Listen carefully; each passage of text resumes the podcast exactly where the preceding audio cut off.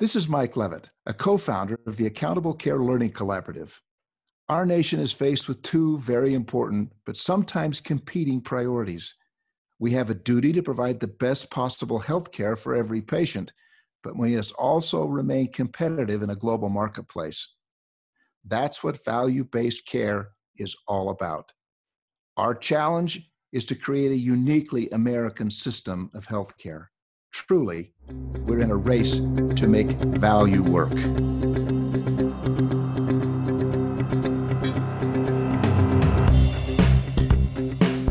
Welcome to the Race to Value, a weekly podcast hosted by Dr. Eric Weaver and Daniel Chipping of the Accountable Care Learning Collaborative. The ACLC is a nonprofit organization focused on accelerating industry readiness for success in value. With its competency based framework for health value, the ACLC is working with healthcare organizations all over the country to create the workforce of tomorrow. Come join Eric and Daniel as they engage the executives, clinicians, and entrepreneurs who are leading this race to value.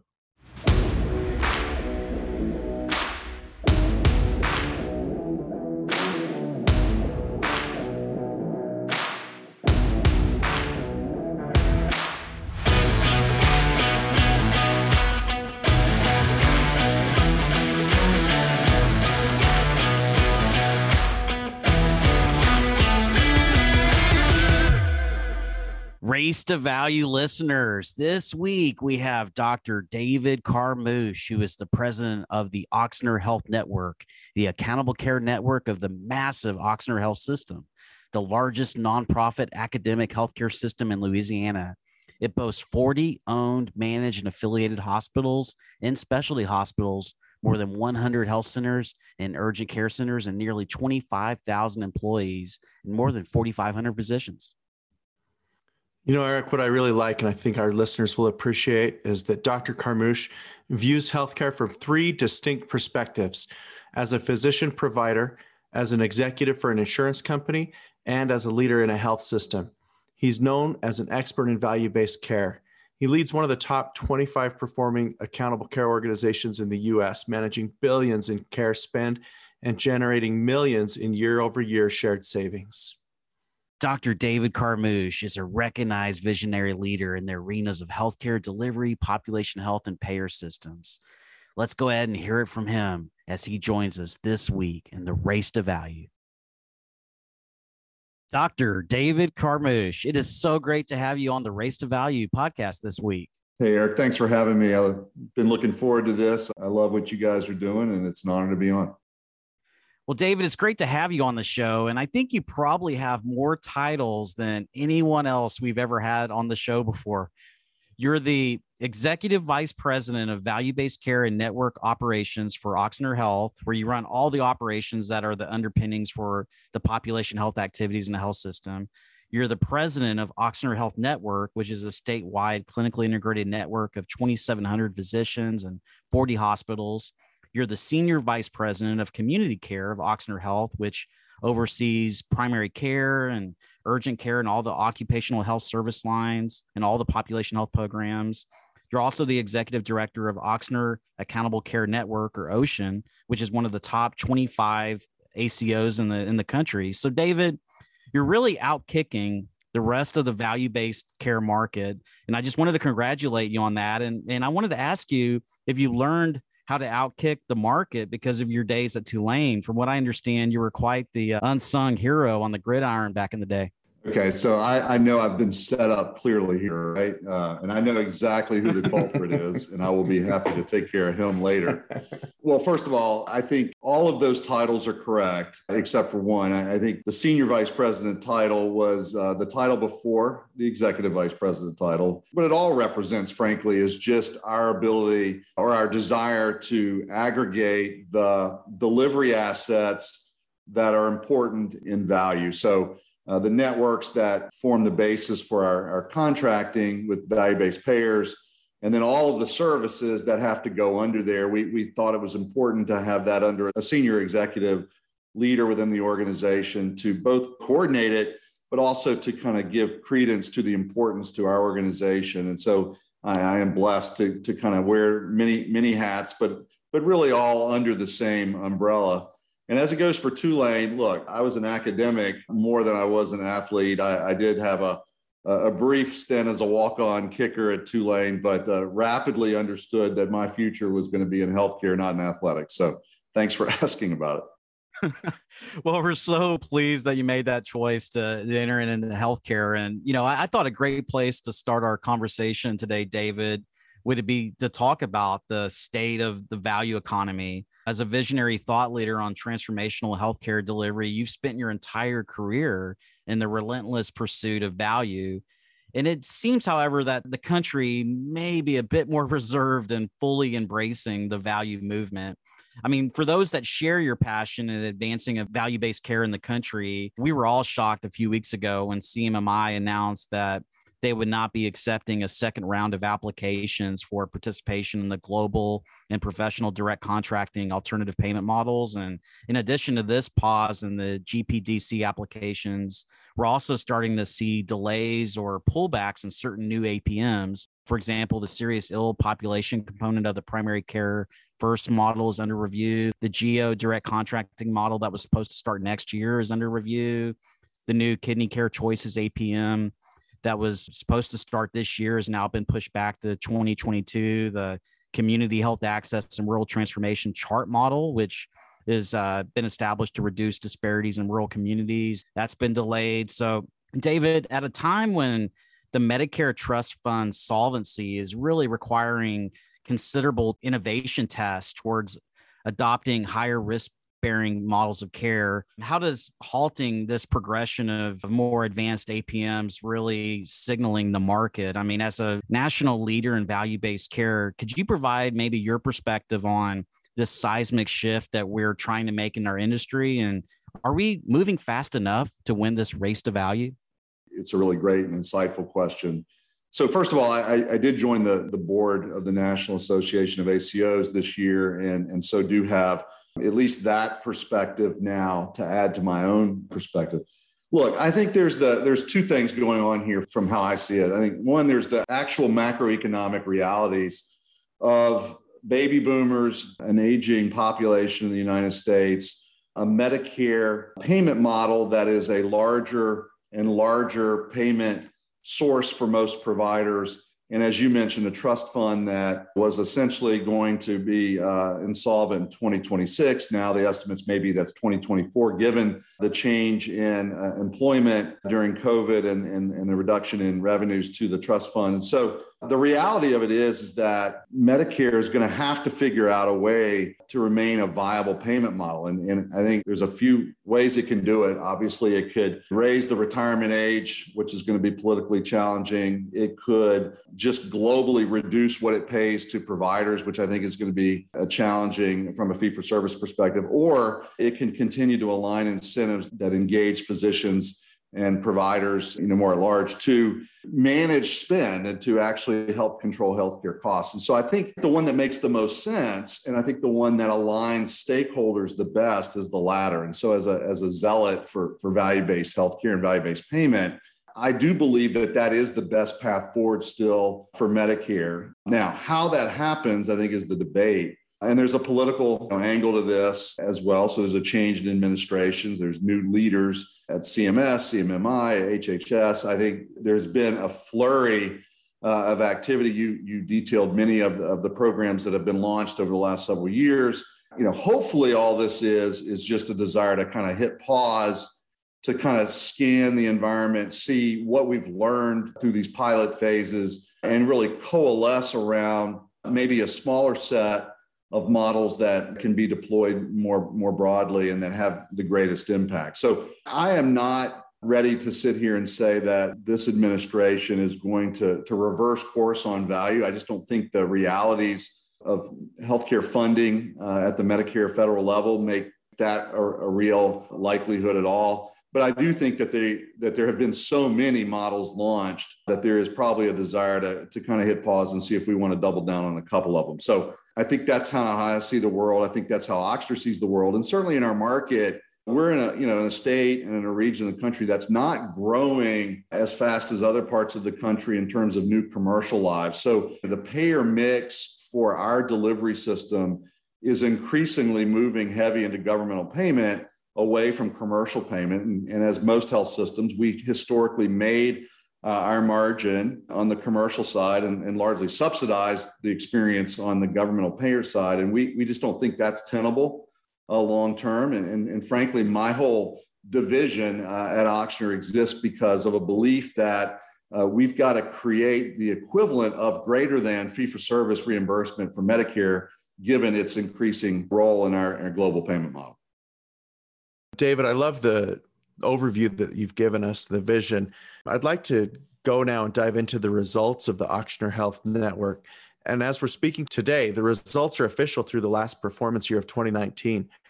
In that last performance year, your CIN held 13 value based agreements with over 400,000 lives under management and generated close to 24 million in shared savings through the ACO, which is an 81% increase in total savings since 2018. This also marked the third year that OHN received shared savings, which is an incredible feat.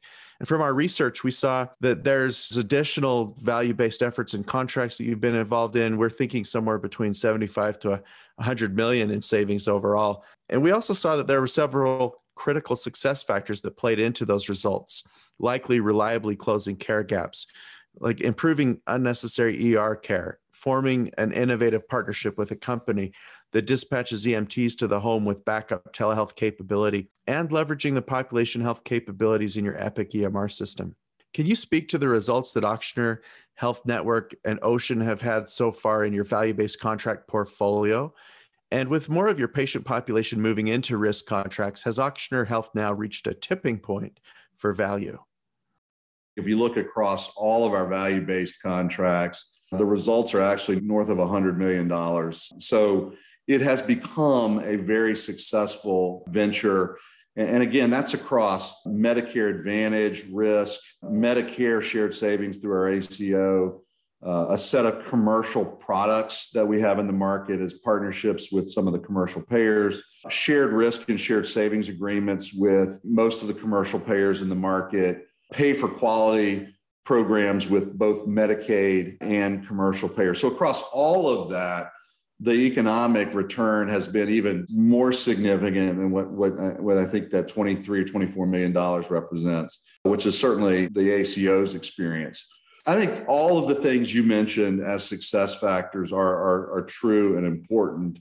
But I want to maybe step back a second and, really talk a little bit more broadly about why I think we've been successful. And I think it starts first with a belief that our board has and that our CEO has that value is the way that we want to deliver care and be rewarded for care. So I think at the end of the day, if we if we could have all of our payment there we think that would be the best way to align our efforts to keep the population healthy and our own economic success over time. So that's number one. Number two, we have been therefore given resources to invest both from a leadership perspective and a care capability and, and, and supporting services capability that has powered some of our success. Third, We've got a large group practice, an employed group practice. We have 1,600 physicians that we employ. Obviously, we have the ability to change their incentives to align their work. Uh, and we've done a, a, significant amount of that specifically in primary care, but, but also somewhat in, in specialty care. And so being able to move that large group, which is such a big part of both our ACO and OHN's performance, has been a real asset to helping drive our success. The other thing is Ochsner had a health plan. We sold it a little over 15 years ago, but we haven't lost that muscle memory of what it took to drive uh, health insurance success. And we have maintained full capitation for a large Medicare Advantage book of business since we sold the health plan. And, and so the organization has been oriented to risk for, for quite a long time. And I, th- and I think that helps. But I can't say enough about the role of leadership and leaders who understand value at, at driving our success. And I am very blessed to work alongside some very, very talented and experienced people. You know, we have someone on my team who uh, had a 30 year health plan experience. We had the CFO on my, in my team was the CFO of our health plan. We've got medical directors who led clinically integrated networks in other markets uh, who are now at, at. We've got really talented data and analytics folks. So, so we have a real significant and deep bench of leaders. And really, as we've moved from driving the success of Ochsner to really trying to drive the success of community physicians who have aligned with us through our networks, the value of leadership to create a shared vision, to explain in a credible way tactics, to design programs and bring those programs alongside these providers in a, in a coordinated way is just absolutely critical. And I think we're still on that journey, but we've had some success. To your question about whether we've reached a tipping point at Ochsner, I think we're close. And the reason I say that is you mentioned the titles that I carry. The, the newest one represents uh, really the, uh, the leadership role over a new kind of vertical of our business. We've kind of reorganized the Ochsner Health business into kind of three verticals our, our traditional care delivery vertical, which is really our clinics and our hospitals and how they, they operate. The second business, which I help lead, is our risk operations and insurance business and then the third is our digital services company and business, and it has its own leader. And obviously, there's interactions between those businesses. I think that signals the importance to our organization of this work. And so, so from that perspective, maybe you could say that we've hit a bit of a tipping point. That said, there's still a significant focus on volume oriented, fee for service, specialty driven, facility driven care that represents much of our legacy business as an academic medical center. And so I would say we haven't tipped to the point where we've oriented our whole organization around value because too much of our business is referral business, is, is oriented toward tertiary and quaternary care. And we still recruit physicians somewhat opportunistically who can drive a volume driven you know, value for, for the organization. So I wouldn't say we've oriented the whole business that way but we certainly have seen enough success and, and now count on that success financially to have designated the it as a business worthy of kind of equal importance to our, our legacy business.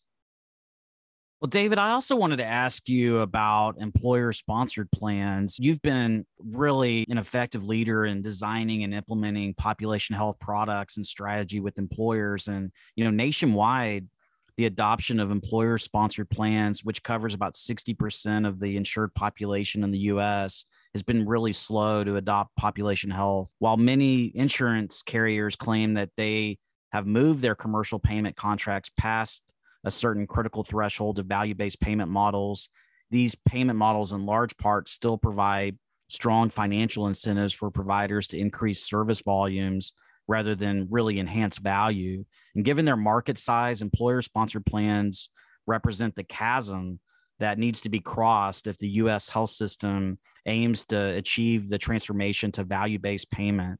So you've been a national leader in demonstrating what success looks like in building partnerships with self-funded employers that bring about meaningful value creation for providers and patients. How have you been able to structure value-based arrangements with employer-sponsored plans that are truly aligned with providers to lower the total cost of care and also just based on what you're seeing in the national employer landscape especially post covid do you think employers now are willing to make bold decisions and benefit redesign? I mean, are we going to start seeing more narrow network offerings for commercially insured? And I'd love to hear your perspective on that, as well as if you could speak about the important agreement that you reached with Walmart to provide integrated, coordinated, high value care for employees across Louisiana. I think that was a big landmark achievement, and our listeners would certainly want to know more about that as well. So I think there's a lot here that we could we could talk about. So, our interest, obviously, once you build a coordinated care platform that is oriented towards risk, it's one thing to do that in the Medicare space. Obviously, you'd like to turn that asset to commercial relationships. And as you mentioned, um, most of the commercial lives still come to us through an employer sponsored either product or plan. So we'll start with the fully insured side and we'll move to the self funded in a minute. But in Louisiana is a small employer market. And so Many of the employers in Louisiana still access healthcare through fully insured plans. So, there we felt like it was really important to have products in the market that were built on our network. And so, we've designed those products with the three major commercial carriers. With one of them, we actually have structured it as a joint venture where we have the ability to uh, participate in the underwriting margin of the product that sits. So, to us, that is the ultimate solution for employers. Obviously, the product is built on a, on a fee for service discount. The benefits are designed to keep as much of the care within that network as possible. And then we bring our, our care management, care coordination efforts to play and have the ability to win, you know, two ways there. One, uh, through steerage of more care within our system. And even though it's discounted, it's still profitable care at a fee for service perspective. But then second, again, the ability to participate in the, in the insurance profit and or losses of the, of the product. So it aligns our ability and our desire to kind of manage the care of these patients and members to keep them healthy, but also gives us a steerage opportunity. And, and we, and we've been very successful at growing that product. And, and to your point, Eric, I think COVID and the economic pressures on employers have made that product specifically more attractive. But again, it's a it's it's focused on the small group market. We've had to build relationships with brokers and try to, to make sure they were communicating the value of, of that product in a meaningful way. And, and certainly that's that's worked well for us. On the self-funded side, I think it's been a lot harder to create the economic alignment that we want because I think still today employers who are self-funded believe that the savings that are generated for them are really theirs. They, they frankly don't really want to share them. They believe that moving from a fully insured plan to a self-funded plan is the cause of those savings. And, and so I think creating meaningful gain share opportunities there has been a bit of a struggle in all honesty. And I think you know the challenge for us is that again, we offer fee for service discounts to productize our network for a self-funded plan what's always difficult is to understand how our product is going to be presented to employees. Is it going to sit alongside a competitor's narrow network product? Is it going to be offered as a full replacement? Is it going to be offered alongside a ppo and then if and if so is the full value of the narrow network product going to be passed on to the employee or not? And so there's a lot of analysis that has to go into that. What's the baseline uh, understanding of utilization for that group within our system? Are we essentially cannibalizing our own service offering and, and, utilization by virtue of just giving a deeper discount for that? Or are we actually going to grow new business? Uh, that can be very difficult. It requires uh, participation of the employer to share claims data so that you can make those analysis. And I, and I think there, what we've tried to do is instead move in the interim to care management fees to basically say, look, we have these assets that we bring to play. So, yes, we give you a fee for service discount for services within our network, but here's what our primary care model looks like. Here's what our care coordination model looks like. Here's what our case management looks like. Here's what our telemedicine and digital services look like. Here's what our proactive outreach programs look like. And really, to to reward us for delivering those, we'd like to negotiate a, a care management fee to be paid as a PEPM for your employees who choose our product. And I think we have been successful at negotiating that with, with some of the employers. So I'd say that's work in progress. Walmart was interesting to us because I think Walmart we see as a very innovative national employer. Obviously, they're doing a lot of things in the market. I think a couple of things they've done with us. One is we are participants in their Centers of Excellence program for uh, bariatrics and spine and joint and so we do we do see that as a as an interesting model. And i think we we've won there by virtue of gaining access to patients outside of our traditional markets which has been a win for us. I think their desire to also then take advantage of our network and productize that for their employees in louisiana we see is a great thing. I'll be honest with you, it has not been as successful as I would have hoped by virtue of the fact that we only have about a thousand of their employees in the network product. That's probably too small to execute a significant value based agreement. And so I think, you know, we're in discussions with Walmart right now to try to expand the markets where their product is offered and, and to really talk to them about the benefit differential between their PPO and HMO products that sit alongside our narrow network product to try to create more steerage to get to a critical mass to be able to execute a meaningful value based agreement. They have shown a, willingness and a desire to do that. I think the results for even that thousand members looks promising. It looks good. I think utilization is better on a risk adjusted basis uh, within our product than in their other products. And so we're in active discussions to try to figure out how to take that relationship to the next level.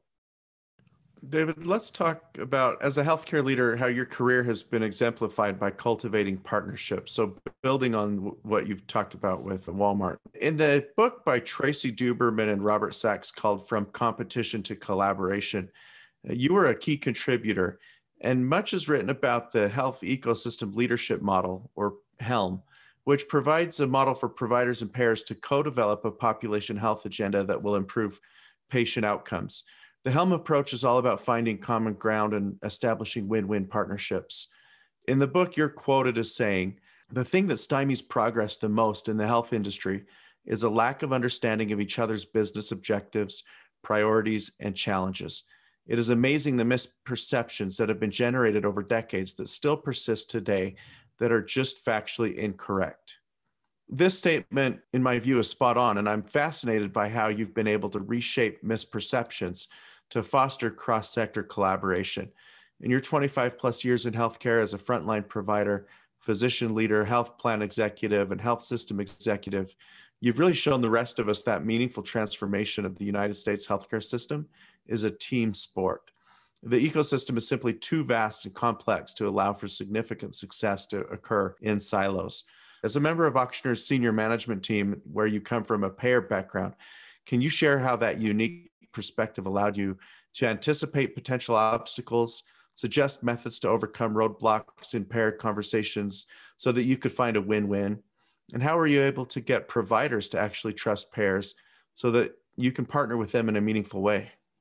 Yeah, well, I appreciate the call out on my contribution to, to that really fascinating book and, and hope your listeners will, will take a look at that work. Look, I, I'd like to say that I had a grand vision early in my career that I was going to maneuver healthcare in such a way that I was going to sit in a variety of chairs that allowed me to deeply learn different components of the healthcare ecosystem or different sectors of that system. But but in, in all honesty, it happened largely through happenstance and probably was fostered by just a, a deep curiosity, right? I think at the end of the day, I would never have imagined 25 years ago that I would be doing what I am today. And it's a product of really just questioning the status quo and trying to understand how healthcare could be better, sometimes through the eyes of what my patients were was experiencing, through what my private practice was experiencing, at a health plan, what, what it was experiencing in the era of the Affordable Care Act and, and the changing business model of insurance that ensued, and today, really within a large, growing integrated delivery network and delivery system at Ochsner, each of those learnings have allowed me to become a better leader. And so I'm better at it today than I was five years ago, and I was better five years ago than I was 10 years ago. And, and it's the sum of all those experiences. You know, what I do believe firmly is that no one sector of, of the healthcare ecosystem can create significant value alone if you're simply a provider, you can deliver access and really compassionate care and, and create really good diagnoses and take good care of people and help them live fulfilled lives. And you may not be able to create a business model that is sustainable if a payer doesn't create the right incentives to reward you for that.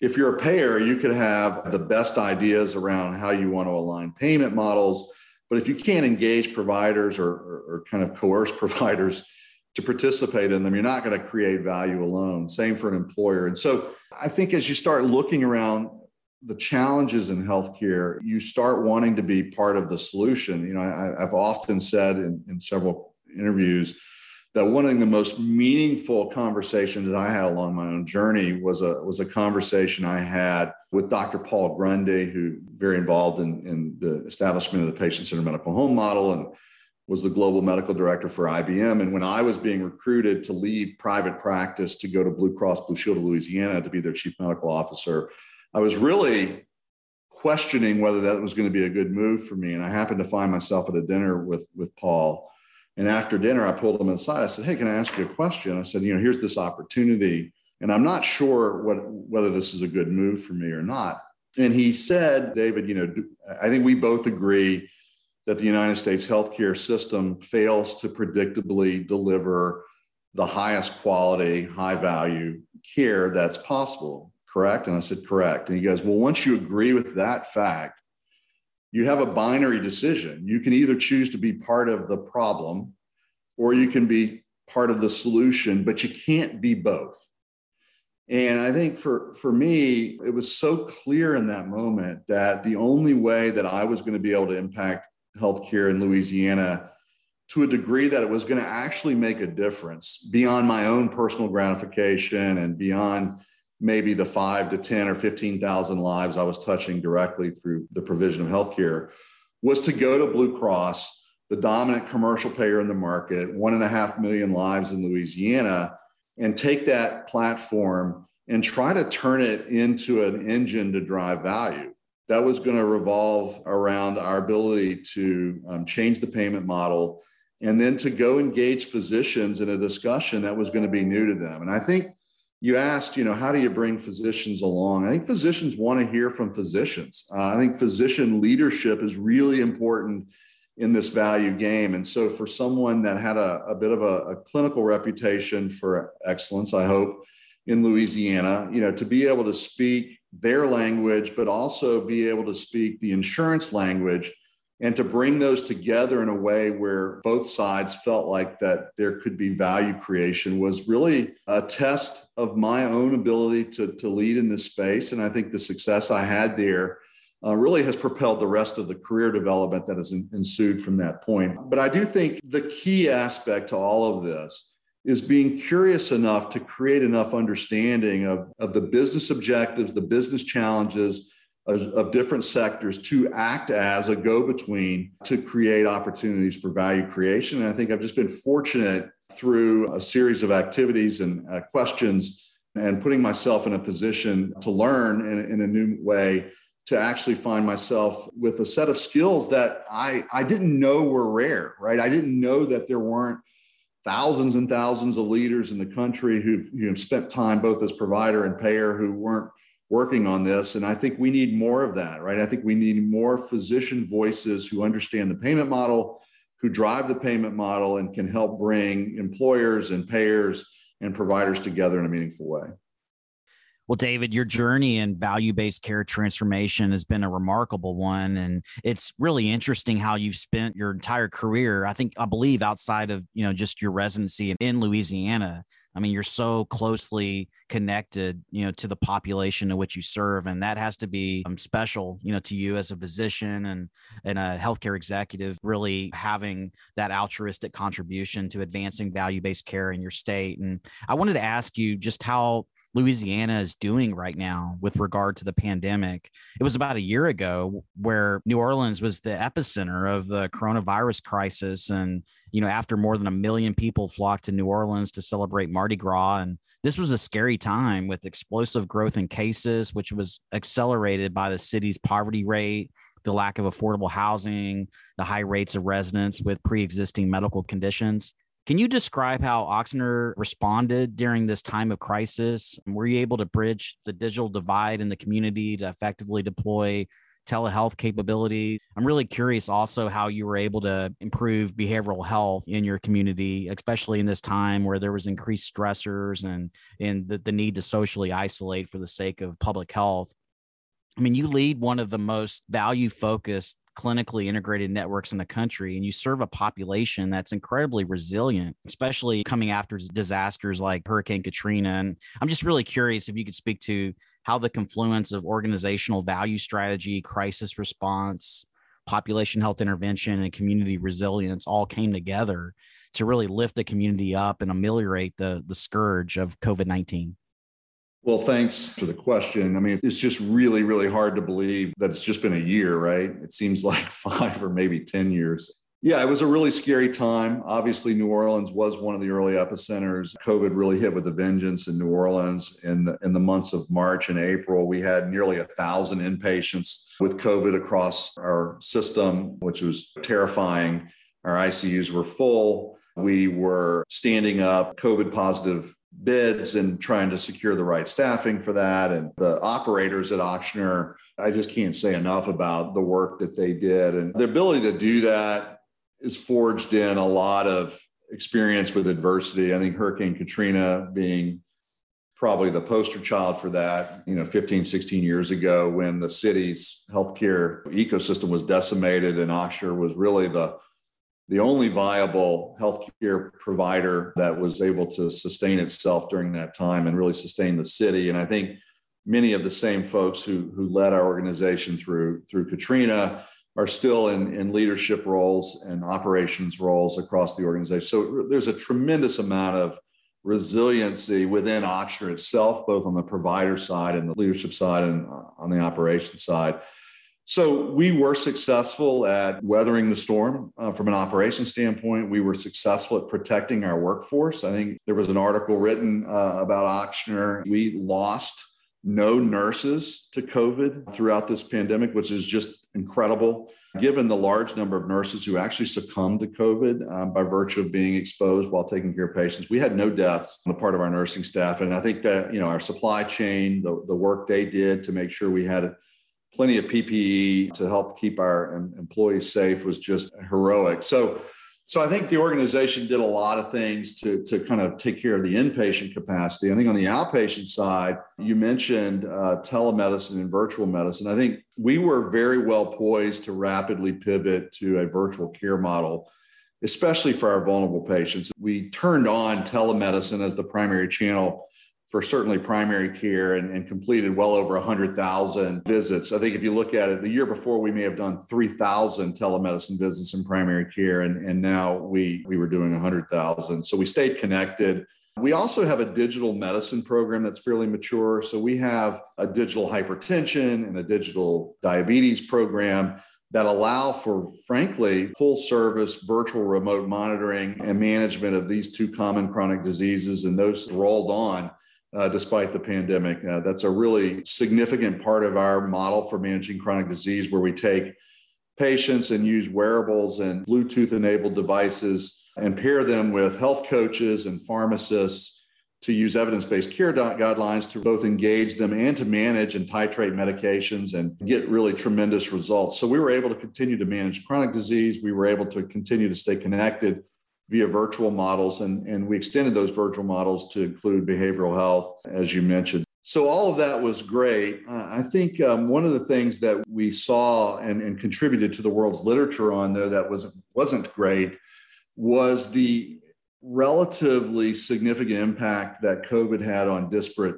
populations and disadvantaged populations. And I think we were, I think, the first organization to report our inpatient experience in, in the New England Journal of Medicine which showed that 75% of the admissions were in African American and minority populations. 70% of the deaths were in those populations. Interestingly, the chance of dying if you were admitted to the hospital at Ochsner with COVID was no different if you were white or black but a greater percentage of patients being admitted and therefore a greater percentage of the deaths were in minority populations. And I think it really has opened our eyes to the fact that Louisiana is 49th or 50th in health status for a reason. And that reason is largely driven by things that are not easily solved for in the traditional delivery model, right? They're not things that health systems, even world class health systems like Ochsner,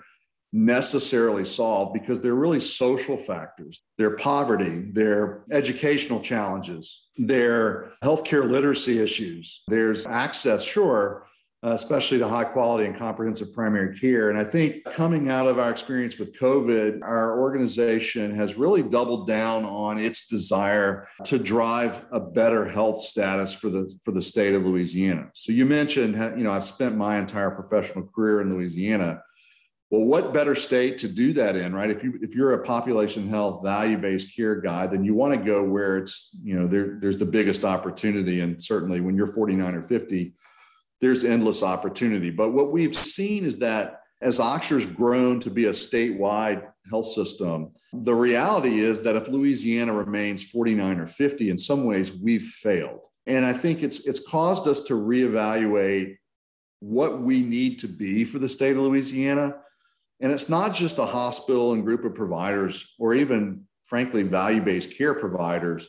We're going to have to figure out how to be a catalyst for healthcare policy change, for governmental influence change, for private investment change, for aggregating community assets to deal with social determinants. How do we use our position in the market to drive a coordinated approach? And so, to our credit and to the CEO's credit at Ochsner Warner Thomas, we launched an initiative called 40 by 30. And that is that over the next decade, our goal is to move Louisiana from 50 to 40 and we know that we won't do it ourselves and we, we know we won't even do it being a great delivery system but we'll do it by maybe uh, contributing to uh, data aggregation. We've committed to investing $100 million into the development of community health centers that'll be stood up in care deserts and underserved areas. And we've, we've got plans uh, for 15 of those and we've i think opened the first four of those already. We are committed to workforce development and expanding nursing school capacity with several partners. We are going to be funding uh, medical school education for providers who are willing to commit to a career in primary care or behavioral health to kind of grow the workforce that'll hopefully you know equal greater access we've built a, our first charter school to try to contribute to the education reform and, and to offer new opportunities there and so you're seeing Ochsner do things that are very, very different than what we've traditionally done. You know, we're not just opening clinics and hospitals anymore. We're, we're really spending a lot of time, effort, and money in the community. And I, and I think you'll see more and more folks come alongside that. And I think COVID has really been a bellwether event for the country, but certainly for Louisiana to say, hey, it shouldn't take a pandemic to have taught us this, but it has. And now that we've learned the lesson again, I'll go back to Dr. Grundy. You can either be part of the problem or part of the solution. And I'm really proud to say that I'm in an organization that has clearly demonstrated um, a willingness and a desire to be part of the solution. David, I love how you shared the story of Ochsner's willingness, its ideals around bringing about the solution, healing to Louisianans during and after this terrible crisis. And I'd like to think about your providers that work for you. I mean, they're part of this community too, and they're on the front lines in primary care. And this medical industrial complex where they work, it's largely driven by fee for service. Primary care physicians specifically feel undervalued. They are undervalued. They're relegated to the bottom of the physician cultural hierarchy and they feel frustrated and marginalized. And it's been projected that burnout's affecting over half of primary care physicians in practice, and some PCPs or even going as far as to say the profession is dealing with moral injury because the word burnout is insulting and insufficient to describe the pain they feel when the system prevents doctors from doing what's right for delivering the best patient centered care possible to improve outcomes. Given the national plight of physician burnout, how does Ochsner keep its physicians engaged in population health so they can connect to patients more altruistically and, and less transactionally? And given this deep connection that your physicians have to the community because of this community culture you've built that you're continuing to build, how have they been better prepared to deal with the emotional toll of treating COVID patients dealing with serious illness? We've got incredible physicians, and the group practice culture attracts a unique physician type, right? I, I would say we're not filled with entrepreneurial, individualized physicians, you know, people who like to, to control their own destiny, who like to run a business themselves and have flexibility and also have the ability to maximize revenue through whatever they choose to do. I think, you know, when you join a group practice, you kind of are willing to set your own personal agenda aside to be part of a team. And so I, I, think there's a, you know, there's a value to the culture and we attract a specific type of physician that I think is aligned with both a culture of, of teamwork, but also a, a team that's oriented towards the community. But by virtue of Ochsner's longstanding role in the community, our relationship with some of the community treasures like the Saints and the Pelicans, and, and, and I think in our role after Katrina. And so I think there's a kind of the group practice plus Ochsner's relationship is really attractive to a bunch of physicians but I don't think it's sufficient enough to deal with what you what you asked about. I think moral injury is the right term. I think it represents the disconnect between the highest ideals of the profession and what they find themselves actually doing today. And, and I think we have thrown a lot even at our own physicians. You know, certainly uh, they're subject to quality measures, they're subject to endless hours inside an electronic medical record, they're subject to best practice alerts popping up and, and prompting them and nudging them. They're they're subject to coding and documentation efforts to support our, our Medicare risk business.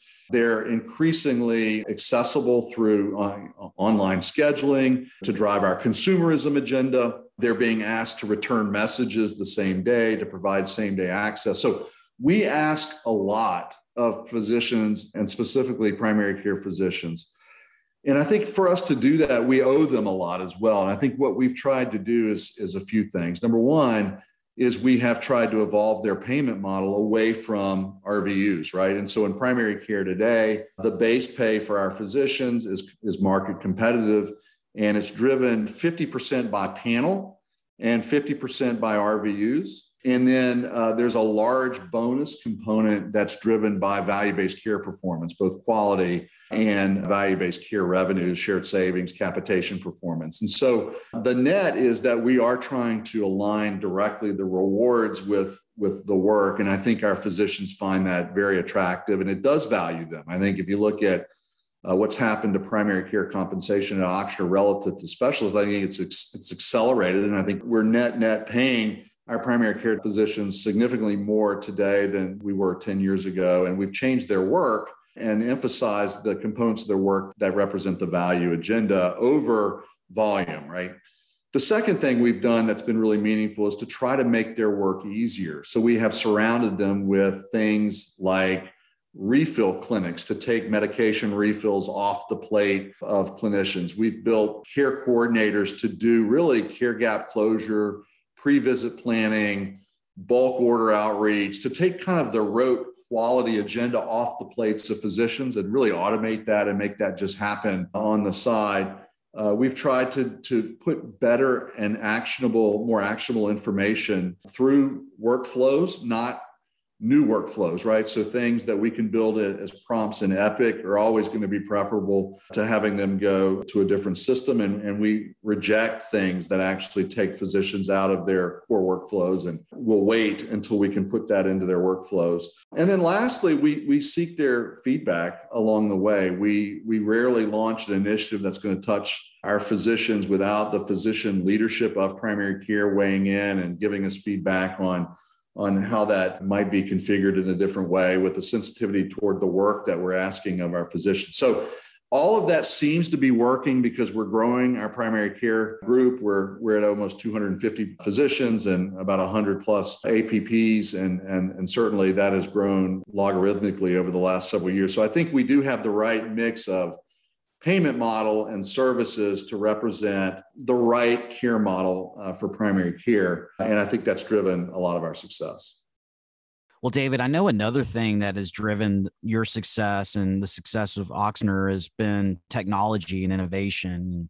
You've been very outspoken in the past about your views on precision health to address social determinants and improve value based care outcomes. And this concept of precision health is broader than just genomics driven care. It really reflects the need to tailor today's healthcare system to specific requirements of individuals at a time and place of their choosing. It's really about helping individuals thrive based on factors specific to them. It requires contextual knowledge about a patient's behaviors, their environment, genomics, and all of that. So I'm really interested in this concept of precision health, which focuses on preventing disease before it starts and using the latest technology and tools to to advance that. Uh, you know, can you describe how Ochsner utilizes a holistic approach that really focuses on keeping people healthy by personalizing the prevention and treatment of in- individuals? And are you getting to the point now where you might be able to start creating more personalized care pathways by leveraging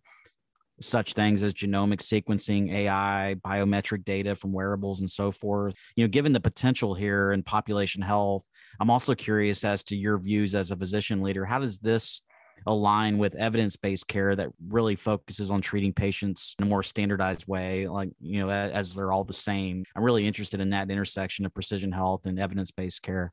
I'd say we're on a journey there, right? I, I think we do believe that. So, first of all, we do believe in evidence based care, but to your point, the evidence base is largely driven by what works on cohorts of patients or, or groupings of patients. And I think technology and some care processes and work processes have allowed us to start to think about more individualized care plans and the collision of that with evidence-based care to me is it's unclear how that's going to play out because i think in some ways we'll be designing personalized care that's informed by the evidence but in some ways we'll be creating new evidence by virtue of that of that model so let me just start with a few initiatives that that get to your your answer I'll, I'll, say we haven't pulled this all together yet, so we're on a journey. But number one is understanding that social determinants, that the environment really matters significantly to how people experience health or well-being and certainly how they either are or are not at risk for uh, chronic conditions. And so we have turned on within epic our, our emr our social determinants module now that really sends questionnaires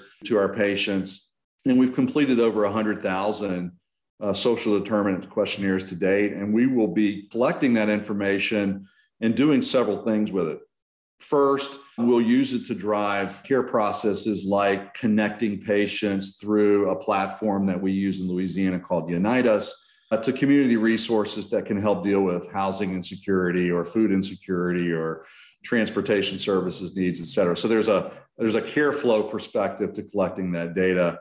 I think there's a there's another big uh, opportunity to include that data and to infuse that data into algorithmic predictive models that allow us to move beyond claims data or pure clinical data to predict illness and then ideally get upstream of that with targeted solutions. And so we have experience machine learning and AI and have built some clinical algorithms that have worked largely in the inpatient arena.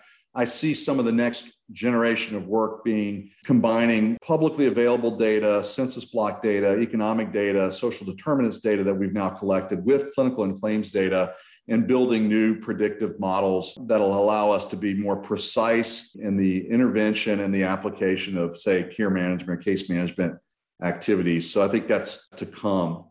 We're also interested in thinking about how genomics can play a role. Certainly, there are some, we have a large number of French Canadians in South Louisiana. There's a, a genetic condition, familial hypercholesterolemia, that's very prevalent in French Canadians.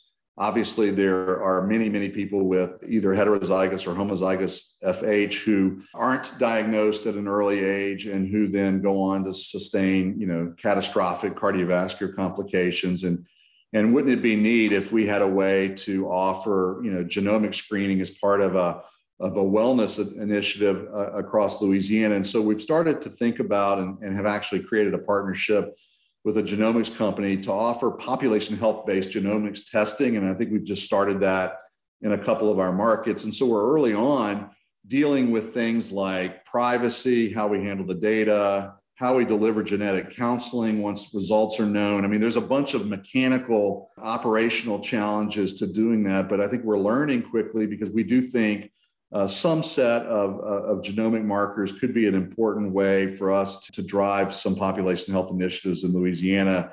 And so that work is happening.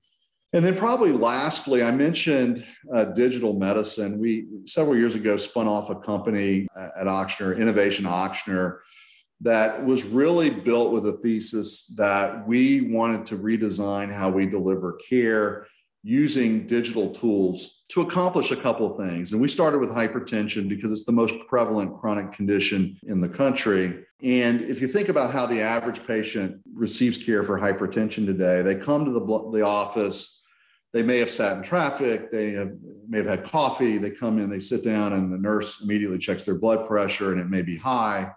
And maybe the blood pressure gets checked a few minutes later and it's still high and the person gets a prescription for a blood pressure medication and frequently says, you know, we'll see you back in six months. And they come back in six months and they have another couple of readings in the, in the office and their medicine is or isn't titrated. And, and that's kind of how care is delivered. Maybe there's some advice given on a low sodium diet. Largely, it's going to be given in the form of written materials. And when you put all that together, you know, about 50% of the people with high blood pressure in the country don't have their blood pressure controlled. And so we think there's a different way to do that that's much more engaging. And uh, number one, it's it's really to have more data, right? So how do we do that? Well, we we have a an O bar in our primary care clinics. That's our version of the Apple Genius bar. It's it's staffed with uh, professionals. We've got uh, iPads there. We've got about a hundred healthcare apps that have been curated and are available. And, and for a patient who shows up there with a referral from his primary care physician for hypertension management, they'll get a, a $35 Bluetooth enabled blood pressure cuff. We'll show them how to use it. We'll sync, we'll put a download an app on their phone. We'll sync the blood pressure cup up and uh, we will get them enrolled in our digital medicine program. They'll then have an outreach from a health coach who will introduce themselves in the program. We'll send them a set of questionnaires that'll be short text based questionnaires where we collect information that are largely around their environment and their habits and their preferences and how they like to to be engaged. And then we'll start prompting them to send us blood pressures, and we'll get about 16 to 20 blood pressure readings every month instead of two, maybe every six months. And so we start to, to have access to more information. We have health coaches that are engaging them. We have a pharmacist who has a collaborative practice agreement with our primary care physicians using evidence based care protocols to titrate medications. And, and by virtue of that, without them having to come back to the office, uh, we're able to get about 80% of them under control. The net promoter score of that program is about 85, which is off the charts for a healthcare experience. And the care is very personalized because we use nudges, we use a health coach meeting patients in their own environment, and then taking their data from the home and integrating that into a care model. And it's just been very, very successful. And it's opened our eyes to this kind of new model for chronic disease management, where the, the integration of, of coaching in the home and dealing with environmental stressors and putting all that into a context that engages patients in a more meaningful way uh, and doesn't make them leave work to come to our clinics is really an attractive model. And so we've built that out for diabetes, we've built that out for COPD and asthma, we're building that out for back pain. And I think you'll see us uh, leverage that sort of care model to really drive a personalized yet evidence based approach to chronic disease. So I know all of those things aren't exactly coordinated today, but they do represent our belief that we can personalize care even within a population health agenda. And we do believe that is the way of the future. David, I love this vision that you're outlining for us. And as one of the top executives of a leading CIN in the country, you've got a unique perspective about the future of hospitals. And as care becomes more virtualized, as you're discussing, and procedures shift more and more to ambulatory settings, we see that the hospital of the future being asset light a model where the focus would be on providing higher levels of emergency medical and surgical care with capacity weighted toward more intensive patient management, while the acute care facility would be supported by a network of connected and expanded ambulatory services, you know, op surge, PAC services, home care, all enabled by remote monitoring technology. In this advent of clinical integration with more of an emphasis on ambulatory care and consumerism, how do you see the role of the hospital change where it's no longer at the pinnacle of care but instead a provider on the continuum you know maybe just share more of your thoughts about moving away from this brick and mortar ambulatory care delivery over time to more digitalized platforms yeah i typically would say I share your vision uh, that you elucidated really well about the role of the hospital largely being around emergency services, surgical services, and intensive care, right? COVID gave me pause. What if we had, over the last 20 years, shuttered a third of our hospital beds, right? What would we have done? And so I do think an open question is how do you deal with a pandemic that creates in a short term immediate surge in the need for inpatient hospital care that at the same time doesn't constrain all of our resources during non pandemic times and creates a more sustainable model. I don't have the answer to that other than we're going to have to have some flex capacity to take, you know, post acute or ambulatory care environments and transiently turn them into inpatient units if we were to ever deal with the next pandemic. And so So I do think that's a big question mark that I have. Beyond that, I totally agree with you that we can't afford uh, the fixed cost, asset heavy healthcare delivery system that has really been the hallmark of US healthcare for the last hundred years. It's just not.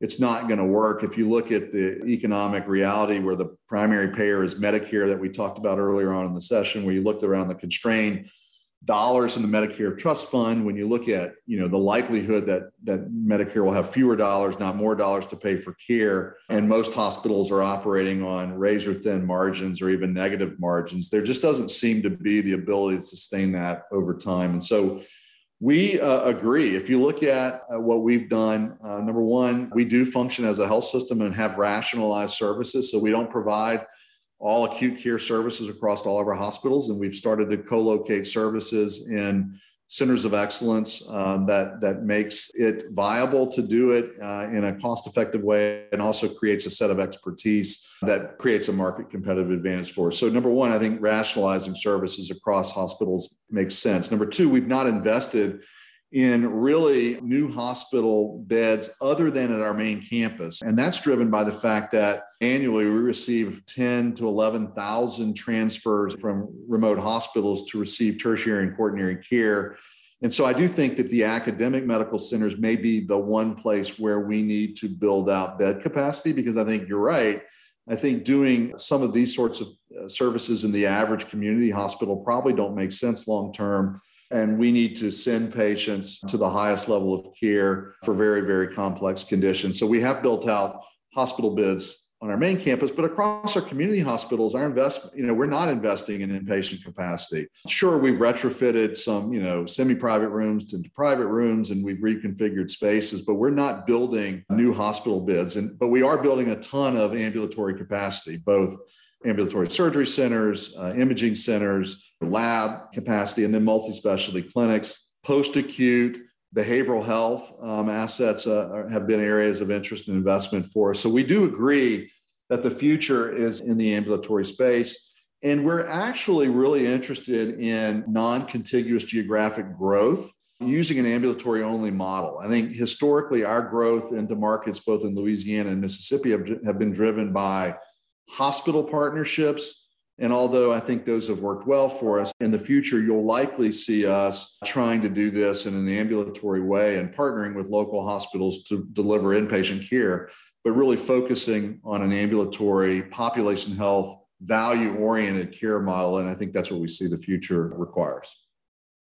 Well, David, I, I, wanted to just wrap up our conversation today and, and take the future one step forward in discussing more about this 40 by 30 vision. You mentioned this earlier, and you know, just to illuminate that more for our listeners. I mean, Louisiana, it's at the bottom of the country, placing I think 49th in the American health rankings uh, due to clinical, behavioral, environmental, and social factors in the state. You guys are dealing with a high percentage of children in poverty, people that smoke, obesity prevalence, low birth weights, high rates of cardiovascular disease and cancer deaths.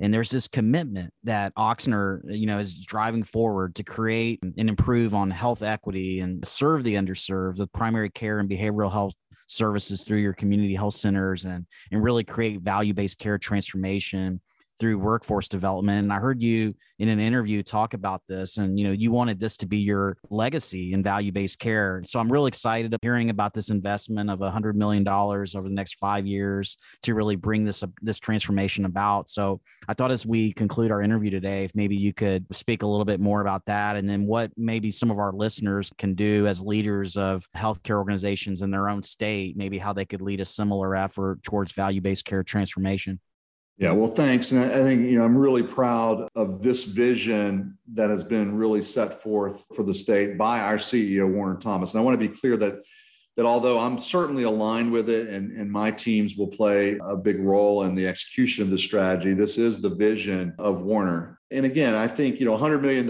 is probably a drop in the bucket. You, are right. I mean, the problems are well chronicled in Louisiana.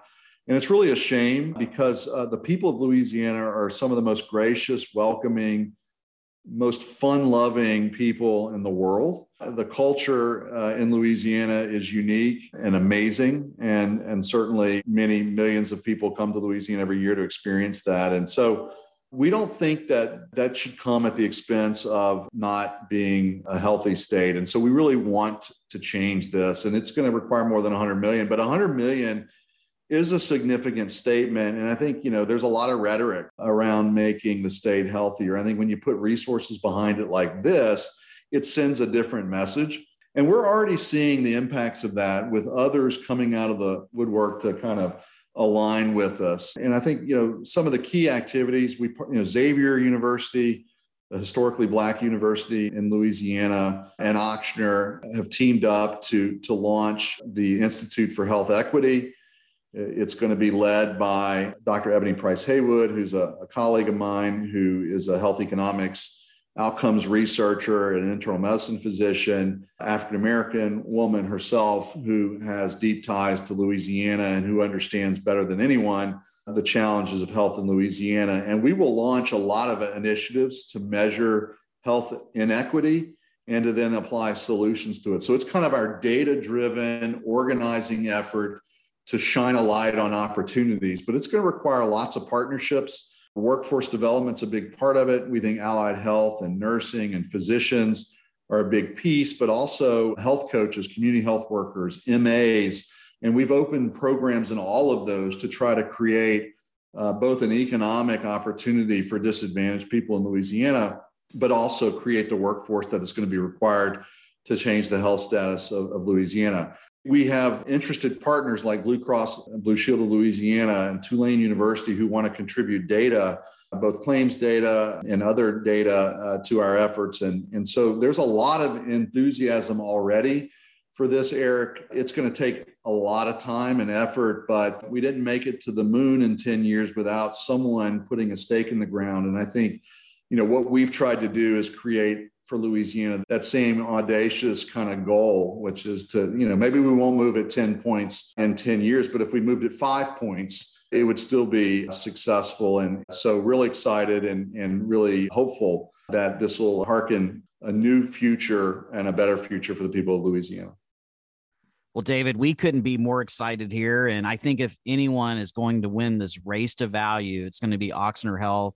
Thank you so much for joining us today and sharing your story and your journey to value. And we'll definitely look to stay tuned. And I'm so excited about this vision and the work that you guys are doing there. Well, I really appreciate the kind words and I really appreciate the work you all are doing. I think providing this sort of a forum for folks like myself to share ideas and hopefully give uh, some energy and enthusiasm and support for others who are fighting the good fight is a, is, is a real privilege and honor. So, really, thank you for everything you're doing and, and for healthcare and for the value agenda in the United States. Thanks a lot.